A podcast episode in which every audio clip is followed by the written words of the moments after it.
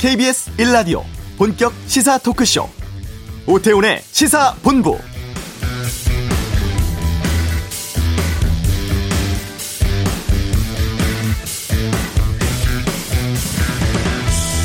올해 정기국회는 내일이면 끝납니다. 공수처법, 공정경제 3법, 4차 함의법 등 쟁점 법안들과 관련해서 어제 오늘 국회에선 민주당, 국민의힘 사이에 수싸움 이어졌습니다. 특히 공수처법 두고 국민의힘이 안건 조정위 카드 꺼내들어 막아보려 했습니다만 민주당이 오전 법사위에서 이 안건 조정위뿐 아니라 법사위 전체 회의 통해 공수처법 개정안 통과시켰습니다. 개정안은 추천위원회 의결 정족수를 기존 7명 중 6명에서 3분의 2로 완화하는 내용 담고 있고요. 이로써 공수처법은 본회의 처리만 남은 상황입니다. 또 쟁점 법안인 중대재해기업처벌법은 정의당이 처리 촉구하면서 현재 72시간 비상행동 돌입했습니다. 노동계는 법안 처리 외면하는 거대 양당 비판하고 있는데요. 본회의 하루 앞두고 그야말로 전운 감돌고 있습니다. 오태훈의 시사본부 모레가 곧 김영균 씨 2주기입니다. 중대재해기업처벌법 관련해서 이슈에서 김영균 씨 어머니 연결의 의견 듣겠습니다. 어제 법관 대표 회의가 있었죠. 검찰의 판사 사찰 문건 관련한 상황은 양변의 이열치열에서 짚어보겠습니다. 2부 정치와 투 공수처법 처리 등 이 폐회 앞두고 전운 감돌고 있는 국회 상황에 대해서 각 당의 입장 듣겠습니다. 타다 택시 등장, 자동차 개소세 연장 문제는 차차차에서 다루겠습니다. 오태훈의 시사본부 지금 시작합니다. 네, 24살 비정규직 노동자였던 김용균 씨가 태안 화력발전소에서 사고로 숨진 지 아, 이틀 뒤면 2년 됩니다. 김영균 법은 올해 초부터 시행되고 있습니다만 노동자가 일하다가 목숨을 잃는 사건은 계속되고 있는데요. 어, 김영균 씨 어머니이십니다. 김영균 재단의 김미숙 이사장 연결해서 이 중대재해기업처벌법에 대해서 좀 말씀 나눠보겠습니다. 안녕하십니까? 네, 안녕하세요. 예. 지난해 11월 말쯤 됐던 것 같은데요. 저희 시사본부에 오셔서 어, 김용균법 제정하게 해달라고 말씀하셨던 기억이 있습니다. 벌써 1년이 훌쩍 지났는데 어떻게 지내셨습니까? 네, 지금 뭐 재판 공판 두 번 진행했고요. 네. 어 이제 재판 첫 재판 그 1월 26일 날 들어 어, 잡혀 있어요. 음, 그러시군요. 그리고 저 저도 지금 이 중대재해기업처벌법 하기 위해서 국회 안에 들어와 있고요. 음. 이틀 뒤면은 이제 이주기 되잖아요. 네. 아, 그 일이 있고 나서 2년 동안 노동 환경은 좀 얼마나 바뀌었다고 평가하시는지요? 어, 지금 그 산안법 통과시키고 어, 그 법이 너무 허술하게 통과돼 갖고 지금도 수많은 노동자가 예전 비슷하게 그냥 죽고 있, 있습니다. 그래서 별로 바뀌지 아, 않고 아, 정말 그런 게 너무 답답하고 힘듭니다. 네. 일하다가 죽지 않는 환경 만들어 달라고 우리가 많이 얘기했지 않습니까? 네. 그리고 어, 지난 시간 동안에 사회적으로는 많은 공감대가 형성돼 있다. 아, 많이 관심들을 갖고 있다라고 생각할 수도 있겠습니다만 또 한편으로는 그럼에도 불구하고 계속 사고가 나고 이런 일들을 또 뉴스로 접하게 되거든요. 네. 현장 상황이 안 바뀌나 봐요.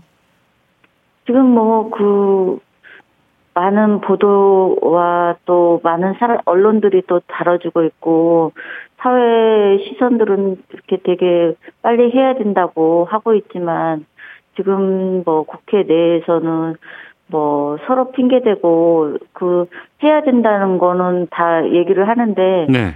누가 나서서 해, 하고자 하는 의지를 안 보이고 있어서 그게 많이 어 지금 그 사람들 죽는 거에 막지 않- 못하고 있어요. 음, 해야 된다라고는 얘기하지만 정작 이 일을 처리하진 않고 있다고 보시네요. 네, 뭐 여당 뭐 174석을 가져가고 있는 여당도 지금 이거를 그냥 하겠다고는 얘기하는데 네. 뭐 당론 채택도 안 하고 있지 그렇다고 누가 나서서 뭐 어, 하고자 하는 의지를 표명하는 것도 아니고 음, 네 이걸 지금 뭐 어, 이제 12월 달, 이달 한 달밖에 안 남았잖아요. 한 달도 채 안 된, 안 남았는데, 이거 뭐 9일까지는 진짜 어려울 것 같고, 그래도 이번 해 안에는 네. 꼭 해야, 해내야만 되는데, 어, 지금 좀 그런 것을 진행이 아예 거의 안 되고 있는 상태라서, 지금 국회 안에서 최대한 농성하고 사람들한테 해달라고 요구하고 있습니다. 네. 그 김용균 법은 지난 1월에 이제 시행이 되지 않았습니까? 네. 그런데도 중대재해기업처벌법이 다시 제정돼야 한다고 주장하시는 이유는 무엇인지 또 그 김용균 법과 중대재해기업처벌법은 어떤 차이가 있는지를 좀 알려주세요. 그 김영균 법은 김영균이 빠져 있어갖고 수많은 뭐 건설업이나 조선소 또뭐 구의역 김군 또 용균이 다 이런 곳이 진짜 사고가 많이 나는 데가 다 빠져 있고 네. 진짜 핵심적인 거는 그 사고가 나면 말단지거나 아니면 꼬리자식으로 이렇게 사고 처리를 하는데 그 반면에 이제 중대재해기업처벌법은 네.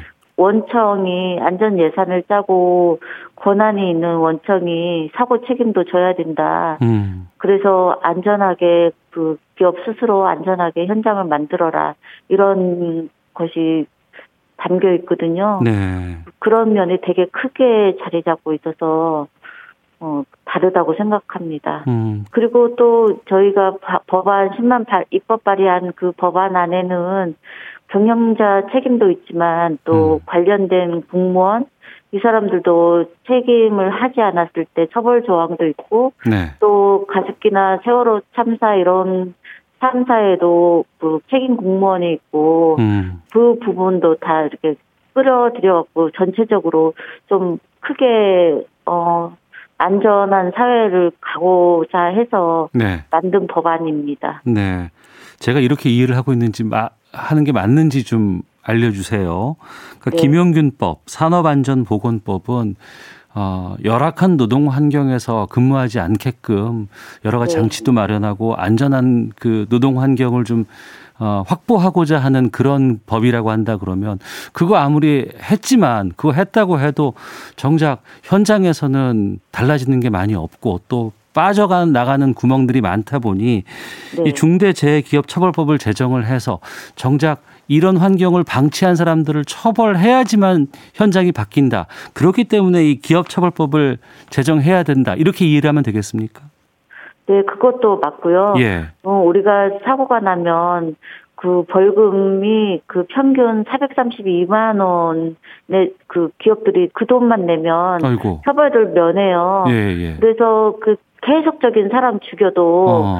벌금이 그렇게밖에 안 내니까 음. 그 안전을 그 챙기는 것보다 사람 목숨값이 훨씬 싸기 때문에 네. 이런 그 기업들이 이- 이런 것이 어 거의 합법적으로 어 허용해지지 않는가 저는 그렇게 생각해요. 네. 그러니까 어 기업들이 돈을 좀 강하게 매기고 음. 진짜 어 이런 규칙을 지키지 않으면 처벌을 아주 세게 해서 어 그렇게 못 하게끔 하고 안전하게 만들라고 저희는 이 중대재해기업처벌법 만들었거든요. 예. 그 안전에 들어가는 비용이 사람 목숨값과 비교해 봐서 사람 목숨값이 더 싸다는 게 이게 말이 네. 되나요, 참.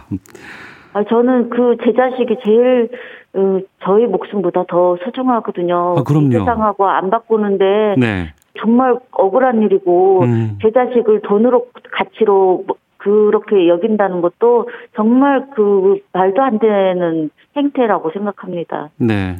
그러니까 아이고 자 보겠습니다. 근데 국회에서는 지금 당위성은 인정한다고 하지만 정작 이 법을 제정하는 것에 대해서는 좀 미적미적 된다고 하셨는데 네.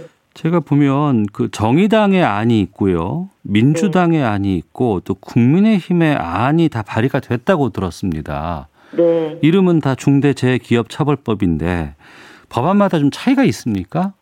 그 민주당에서 법안 낸 거는 저희 거하고 흡사한데 단지 다른 게 어, 50인 이하는 4년 유예를 주자고 얘기를 하는데 네. 그거는 저희가 생각하는 생각하는 거는 어, 50인 이하가 진짜 많이 사고 나서 죽고 있거든요. 예. 그러면 그 4년 동안 그걸 방치하자는 얘기인 거, 인 건가? 음. 이렇게밖에 생각이 안 들어요. 또 4년이 지난다고 해도 이 예. 법안이 제대로 다뤄질까? 어, 여태까지 사면법을 보면은 고치는 것도 엄청 어려운 일이잖아요. 예. 네, 그래서 이것이 실효성이 없다고 저는 생각하거든요. 예. 정말 어, 이 법안이 민주당 안이 만약에 채택이 된다면 네. 음, 그런 부분을 많이 좀, 어, 강제를 해서, 음. 나도 좀, 어, 50인이 아닌, 진짜 사람을, 그, 모두 살릴 수 있는 법안을 좀 만들어줬으면 좋겠습니다. 네. 국민의힘 안은 어떠세요? 국민의힘 안은, 보면은 뭐, 세월호나 이런 그런 것도 빠져있고, 음. 공무원 처벌하자는 조항도 빠져있고, 네. 지금 뭐, 그, 한정희 의원이 너무 법이 세다고, 음. 많이 뺄 건 빼야 된다고 그렇게 네. 얘기하시는데 어 저는 정말 그렇게 하- 산업법처럼 또 그렇게 그 물타기 해- 해버려서 약해지면 또 그냥 또 죽는 거 아닙니까 사람들 다- 저는 정치인들이 이렇게 그, 그 죽는 거 어, 막지 않는 사람들은 다 그 가담한 살인자라고 생각하거든요. 예. 그래서 여태까지 국회가 이런 어, 죽는 거를 막지 않았기 때문에 음. 결과가 이렇게 나온 거잖아요. 네. 그런 거에 그들이 반성하고 정말 깊이 반성하고 나갔어야 할 일을 이제사 저, 저희가 지금 하고 있는 거잖아요. 음. 그래서 정말 이제라도 반성하고 어 제대로 좀 법좀 만들어 갖고 국가가 할 일이 또 국회가 할 일이 그거잖아요. 사람 살려서 네, 네. 한 해에 저희는 이- 그 이런 산재 사고가 2,400명이나 나고 있는데 그건 밝혀진 것만 그렇지 어, 안 음. 밝혀진 건 더 숫자가 많거든요. 네. 이렇게 전쟁이 난 듯한 전쟁 난 것보다 더 많이 죽고 있는데 이걸 방치하다니 정말 기가 막혀요. 음. 그렇기 때문에 지금 국회에서 지금 농성 중이신 것으로 알고 있습니다. 네. 그러니까 중대재해기업처벌법 각 당마다 공감대는 좀 형성되는 분위기라고 들었는데 네. 정작 지금 이 국회 정기국회 어 내일이면은 폐회되거든요. 네. 어제 국회 법사위 법안 심사 소위에 안건이 오르지 못했다고 들었습니다. 네. 지금 상황이 그럼 쉽지 않나 봐요. 뭐 그냥 전부 다 하겠다는 의지만 그냥 하겠다는 얘기만 하고 있어서 뭐 지금 누구 누가 나서서 아무도 하, 하고 있지 않으니까 네. 그냥 서로 핑퐁 게임만 하고 있어요. 너네가 해야지, 음. 너네가 해야지 이러면서 네. 그 그러고 있으니까 결국은 아무도 안 하는 거 아닌가 음. 이런 생각밖에 안 들어요. 그 보고 있는 마음이 어떠셨어요? 참 답답하죠. 어. 그 국회가 제대로 할 일을 어, 어느 사안보다 시급한 사안이잖아요, 이게. 예. 근데 뭐 지금 뭐 저 딴 법 때문에 지금 이것도 국민들한테 많이 알리고 크게 가야 되는데 그런 법안 처리한다고 네. 지금 뭐 여야가 지금 난리가 났는데 음. 아 그거보다 더 중요한 게 이거 사람 죽고 사는 문제 있잖아요. 예, 예. 그거를 정말 다루지 않고 뭐들 하는 건지 음. 한심해요, 한심해. 아이고. 혹시요. 이거 지금 내일이면 정기국회 마무리되는데 네. 내일 안에 이게 통과 안 되면은 어떻게 될까요? 저희는 올해 연내에 꼭 이 법이 통과시킬 수 있도록 네. 어 지금 안에서도 압박 들어가고 있고 밖에서도 또 하고 있고 음. 꼭 통과시킬 수 있- 있도록 어 지금 계속적인 압박 수위 높은 압박을 지금 시도하려고 하고 있습니다. 네. 국회에서 농성을 지금 어떻게 운영하고 계시는 거예요?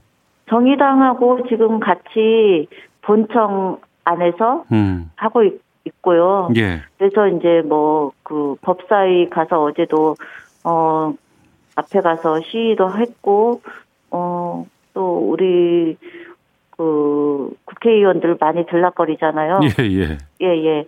그때마다 그 같이 하자고 요구하고 있습니다. 그렇게 그 네. 법사위가 지금 뭐 공수처법이라든가 다룰 게 많다고는 합니다.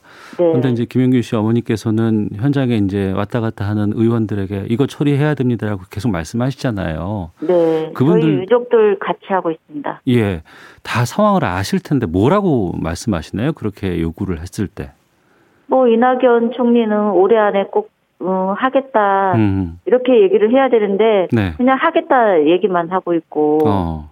저희가 듣고자 하는 거는 연내 처리해 달라고 요구하고 있는 건데 네, 네. 그리고 또 어 같이 그 저번에 공청회도 했는데 당론으로 채택해 달라고 저 제가 요구를 했는데 네. 어 내가 이렇게 얘기했으면 음. 어 당론으로 얘기 안 해도 하는 거나 같은 거다 이렇게 얘기를 네. 하시더라고요. 그래서 저는 그 말이 정말 어약 이해가 안 갔어요. 음. 당론 채택하는 거하고 네. 본인이 얘기하는 거하고 음. 다를 수가 있잖아요. 음. 당 대표니까 내 말이 당론이다 이렇게 좀 이해해 달라. 예, 예, 예. 어, 그렇게 말씀하시는데 좀 안타까우신가 봐요. 네. 그리고 뭐 한정혜 의원도 그렇게 아까처럼 그렇게 얘기를 하고 음. 또 많은 사람들이 그냥 어 이미자 의원도 네. 뭐 오늘 아침에도 기자회견 하는 것 같던데 빨리 음. 해라 이렇게만 얘기하고 올해 안에 꼭 해달, 해, 해라 이렇게 얘기를 해줬으면 좋겠는데 네, 네. 우리가 원하는 것이 그건데 그 사람들은 그냥 자기네들 그 뭐야 입장 표명만 하고 음. 그 국민들의 시선 표만 의식하는 것 같아요. 네. 제가 보, 보기에는 하겠다고는 얘기는 하지만 언제까지 하겠다고 답은 안 주는 상황이네요. 그러니까. 네네 알겠습니다. 어, 오는 12일까지 고 네. 김영균 씨 추모 주간 이어진다고 들었습니다. 네. 그 김영균 재단의 이사장이시니까 지금 김영균 재단 어떤 활동들 앞으로 계속 이어나갈 계획이신지 좀 말씀 여쭙겠습니다. 지금 6일부터 12일까지 그 추모 주간이고요. 예. 어, 지금 저희가 슬로건이 일하다 죽지 않게 다치지 않게였고, 음. 그게 이제 처음부터 지금까지 쭉 이어져 왔고, 그러면서 이제 위험의 외조학, 어, 금지, 비정규직 철폐, 또 청년 노동자 권리 보장, 어, 그리고 저희처럼 유족 생겼을 때, 어, 가서 손잡아주는 힘 주- 되는 그런 활동, 네. 그런 거 그리고 또 연대 사회 여기저기 비정규직하고 뭐 어 힘든 분들 많지 않습니까? 그런 예. 분들 연대해주고 네 그러고 있습니다. 알겠습니다. 아, 오늘 말씀 여기까지 듣도록 하겠습니다. 고맙습니다. 예 감사합니다. 네, 김용균 재단의 김미숙 이사장 연결해서 중대재해기업처벌법 상황 살펴봤습니다. 자, 이어서 이 시각 교통정보 알아보고 헤드라인 뉴스 듣고 돌아오겠습니다. 교통정보센터 공인혜 리포터입니다. 네, 이 시각 교통정보입니다. 히터를 틀고 운행하더라도 졸음운전 예방을 위해서 차내 환기는 자주 시켜주셔야겠습니다. 평택 시흥고속도로 시흥 방향 송산 마도 부근 정체가 되는 이후 전시간 남한산 부근에서 화물차 사고 있었기 때문입니다. 반대 평택 쪽으로도 남한산 부근 2km 구간 정체입니다.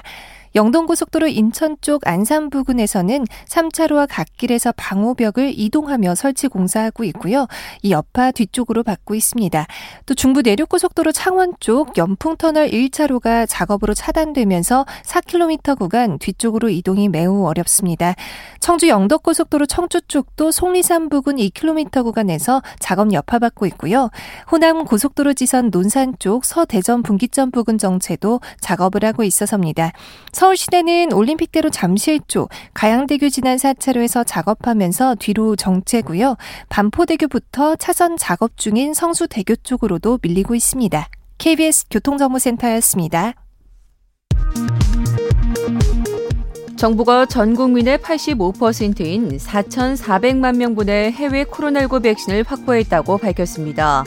내년 2월쯤부터 도입되고 접종 시기는 코로나19 상황과 해외 접종 상황 등을 고려해 결정될 예정입니다. 서울시가 보건소 선별진료소 운영 시간을 평일 오후 9시, 주말엔 오후 6시까지 연장하기로 했습니다. 증상이 없더라도 검사를 원하는 시민들은 7개 시립병원에 방문하면 무료로 선제 검사를 받을 수 있습니다. 중앙선거관리위원회는 내년 4.7 재보궐선거를 120일 앞둔 오늘부터 서울시장과 부산시장 보궐선거에 출마할 예비후보 등록 신청을 받습니다. 국민의힘 김종인 비상대책위원장이 이명박 박근혜 두 전직 대통령 관련 사과에 대한 당내 반발에 대해 다소 불편한 점이 있더라도 당이 국민의 마음을 다시 얻을 수 있느냐 하는 노력에 다 같이 협조해달라고 당부했습니다. 올해 10월까지 나라 살림 적자가 90조 원을 넘었습니다. 국가 채무는 4차 추경 집행 등에 따라 812조 원을 넘어 작년 말보다 113조 원 넘게 늘었습니다. 지금까지 헤드라인 뉴스 정원나였습니다.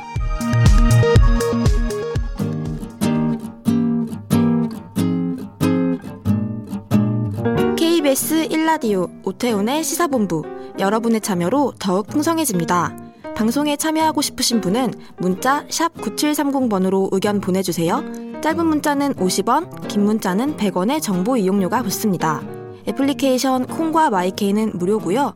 시사본부는 팟캐스트와 콩, KBS 홈페이지를 통해 언제나 다시 들으실 수 있습니다. 많은 참여 부탁드려요. 네, 전국 판사 대표들의 회의체인 전국 법관 대표 회의에서 어제 그 윤석열 검찰총장의 운명을 결정할 변수로 떠올랐죠. 판사 사찰 문건. 이것을 안건으로 상정했다고 합니다. 하지만 결과가 어떻게 나왔는지에 대해서는 좀 논란이 많습니다. 사회를 뜨겁게 달군 이슈를 다뤄보는 양변의 이열지열 시간에 이 배경 또 향후 상황 좀 짚어보도록 하겠습니다. 양지열 변호사와 함께합니다. 어서 오십시오. 네, 안녕하세요. 예.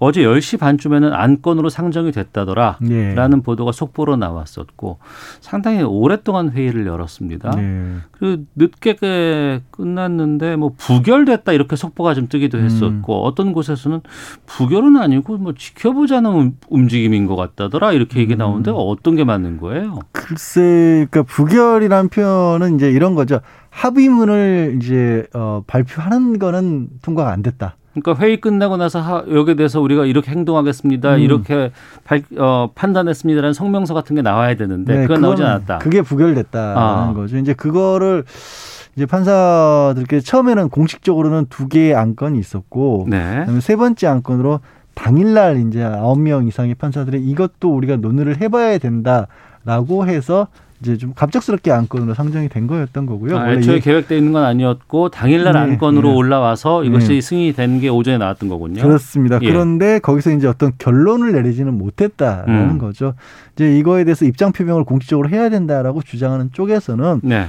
어, 표현을 굉장히 순화해서 음. 뭐 예를 들어서 사찰이라는 표현, 그 사찰이라는 것 자체가 불법이라는 걸 암시하고 있기 때문에 네. 그런 걸 빼고 어 이게 어쨌든 법관의 독립을 침해하지 않는 쪽으로 우리가 어, 진상을 규명해야 된다라는 식. 근데 그것도 그러면 법관의 독립을 침해하는 움직임이 있었다는 거 아니냐? 뭐 이런 식으로 또 해석이 될 수가 있지 않습니까? 그렇죠. 네, 그러다 보니까 거기에 대해서 의견 일치를 이루지 못했기 때문에 음. 결국 이제 최종적으로 합의문 자체를 발표를 못하는 그런 형태로 됐다는 거고요.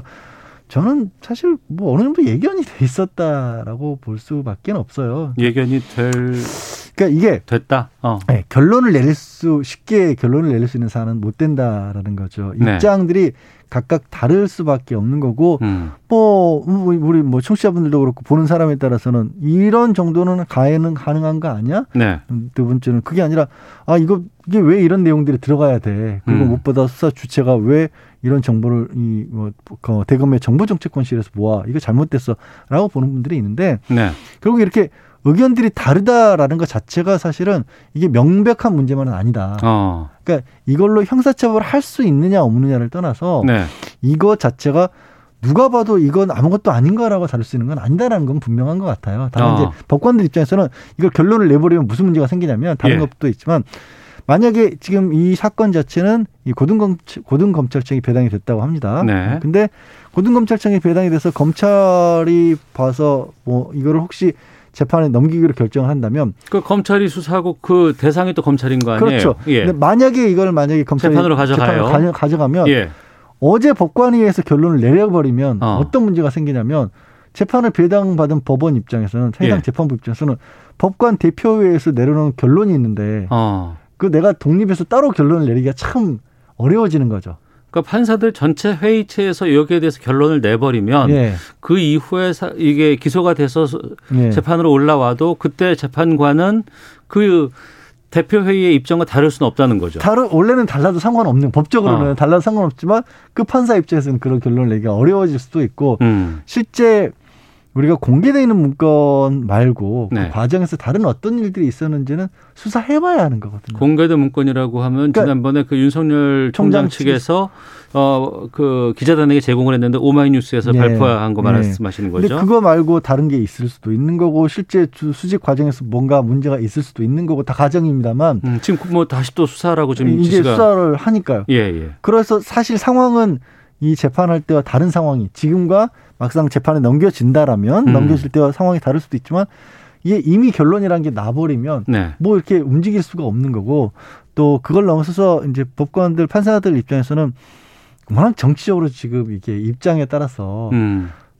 강하게 좀 나눠져 있지 않습니까? 네. 그 가운데 어떤 식으로든지 간에 자신들이 의견, 의견을 표명을 하면 그게 이용될지 모른다는 걱정을 한 것으로 보여요. 네. 결론을 내버리면은 그게 좀 이용될 수 있다라고 그렇죠. 걱정을 했다. 뭐라고 말을 해도 알겠습니다. 양쪽에서 틀림없이 뭔가를 얘기를 할 거니까 아. 그런 것 같은데 그럼에도 불구하고 이제 그런 뭐 또 외부에서 비판적인 시각은 어떻게 그래도 판사가 자기 음. 주관대로 이렇게 뚜렷하게 못 넣냐라는 생각도 있을 수 있지만 어쨌든 어제 회의는 그래서 결국 뭐 여러 번 어, 논의는 했었다고 했지만 그리고 굉장히 어, 경론도 오갔던 모양입니다. 그래서 저는 벌써 이렇게 경론이 오갔다는 것 자체가 음. 이게 깔끔할 수 있는 사안은 아니다라는 네. 거죠. 시간이 좀 필요해 보이기도 네. 하고 조금 더 수사가 필요해 음. 상황이기도 합니다만 그 어제 윤 총장 쪽에서 네. 이 판사 문건 관련해서 우리 그렇지 않다라는 반박 자료 냈다면서요. 그건 뭐 뭐예요, 그건? 아, 그거는 이제 미국 재판부와 관련돼서 그러니까 예, 미국에서 맞아요. 미국에서는 판사들의 신상이라든가 정보와 관련해서 이런 정도의 자료들까지도 내놓고 예. 있다. 음.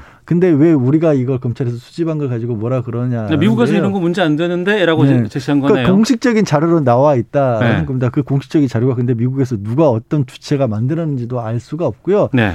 미국에서 법관에 대한 자료를 수집한다는 거하고 우리하고 많이 다른 게 뭐냐면 네. 결정적으로 미국의 법관은요 글자 그대로 진짜 신성 불가침한 존재입니다. 그러니까 완벽하게 기존 체제에서 벗어나 있는 존재예요. 그러니까 직업 법관이고요. 첫째 네. 그리고 거기서는 판사를 하게 되면 판사 이외에 다른 일들을 할 수가 없어요. 어. 대신에 판사로서 끝까지 존중을 해주는 거죠. 종신제에 예, 예, 예. 가까, 게 판사 아니겠습니까? 그래서 뭔가 정치적으로 흔들다든가 검찰에서도 이 법관을 흔든다는 게 불가능해집니다. 음. 그러니까 그만큼 절대적인 권한을 판사에게 주는데 대신 또 뭐가 있냐면 미국 판사는 본인이 결정을 내리는 게 아니라 배심원단이 결정을 내리죠. 그렇죠, 그렇죠. 판사는 절대적으로 예, 예. 심판이죠. 예, 예. 신분을 완벽하게 보장을 해주는 대신에 어. 심판 역할만밖에 안 하는 겁니다. 예. 그래서 판사에 대해서 신상을 모으고 어쩌고 해도 어. 그게 재판에 영향을 끼칠 수가 없어요. 뭐 갱단 영화 보면 배심원 교체 막 이런 것도 다 나오고 막 배심원 이러잖아요. 교체는 가능하지만 네. 판사에 대해서는 그렇죠. 뭐 못하는 굳이 거고요. 거기서 선 예. 그 배심원의 의견을 안 따르기는 쉽지 예, 않으니까. 그렇죠. 그리고 이제 뭐 그 검찰이 뭐 파- 법원 판사를 수사한다는 것도 미국 법관의 구조에서는 굉장히 달라 달라질 수밖에 없고 미국 법원은 또 우리 영화에도 보면 그 그런 거 많이 나오잖아요. 변호사도 서서 돌아다니면서 막 배심원 달랑해서 소리 지르기도 하고 설득하기도 하고 그런 법정 중심주의가 많이 벌어지기 때문에 네, 네. 그 판사의 성향이 어떤 것인지를 아는 것이 굉장히 의미가 있을 수가 있는데 음. 우리는 또 형사재판주의는 특히 더더군다나 이제 증거재판주의로 철저히 가기 때문에 네. 그리고 90% 이상의 사건들이 그 전에 검찰 내에서 결정이 됐던 그런 상황이라서 음. 그 제도 자체가 많이 다른 부분이 있거든요. 네. 그래서 그거 물론 그렇습니다. 그럼 윤 총장 쪽에서 그 내용을 내놓은 것만큼 거기에 대해서 아 그럴 수도 있겠구나라고 생각할 부분도 분명히 있긴 한데 음. 말씀드린 것처럼 그렇다고 해서 그것만으로 이게 말끔하게 모든 게 정리될 수 있는 사안은 아니다라는 거죠. 네. 남론을박이 분명히 있을 수밖에 없는 문제점을 만들어냈다라는 거예요. 어, 목요일입니다. 12월 10일 10시 30분에 진, 음. 윤 총장 관련된 징계위가 열린다고 어제 법무부가 발표를 했어요. 예.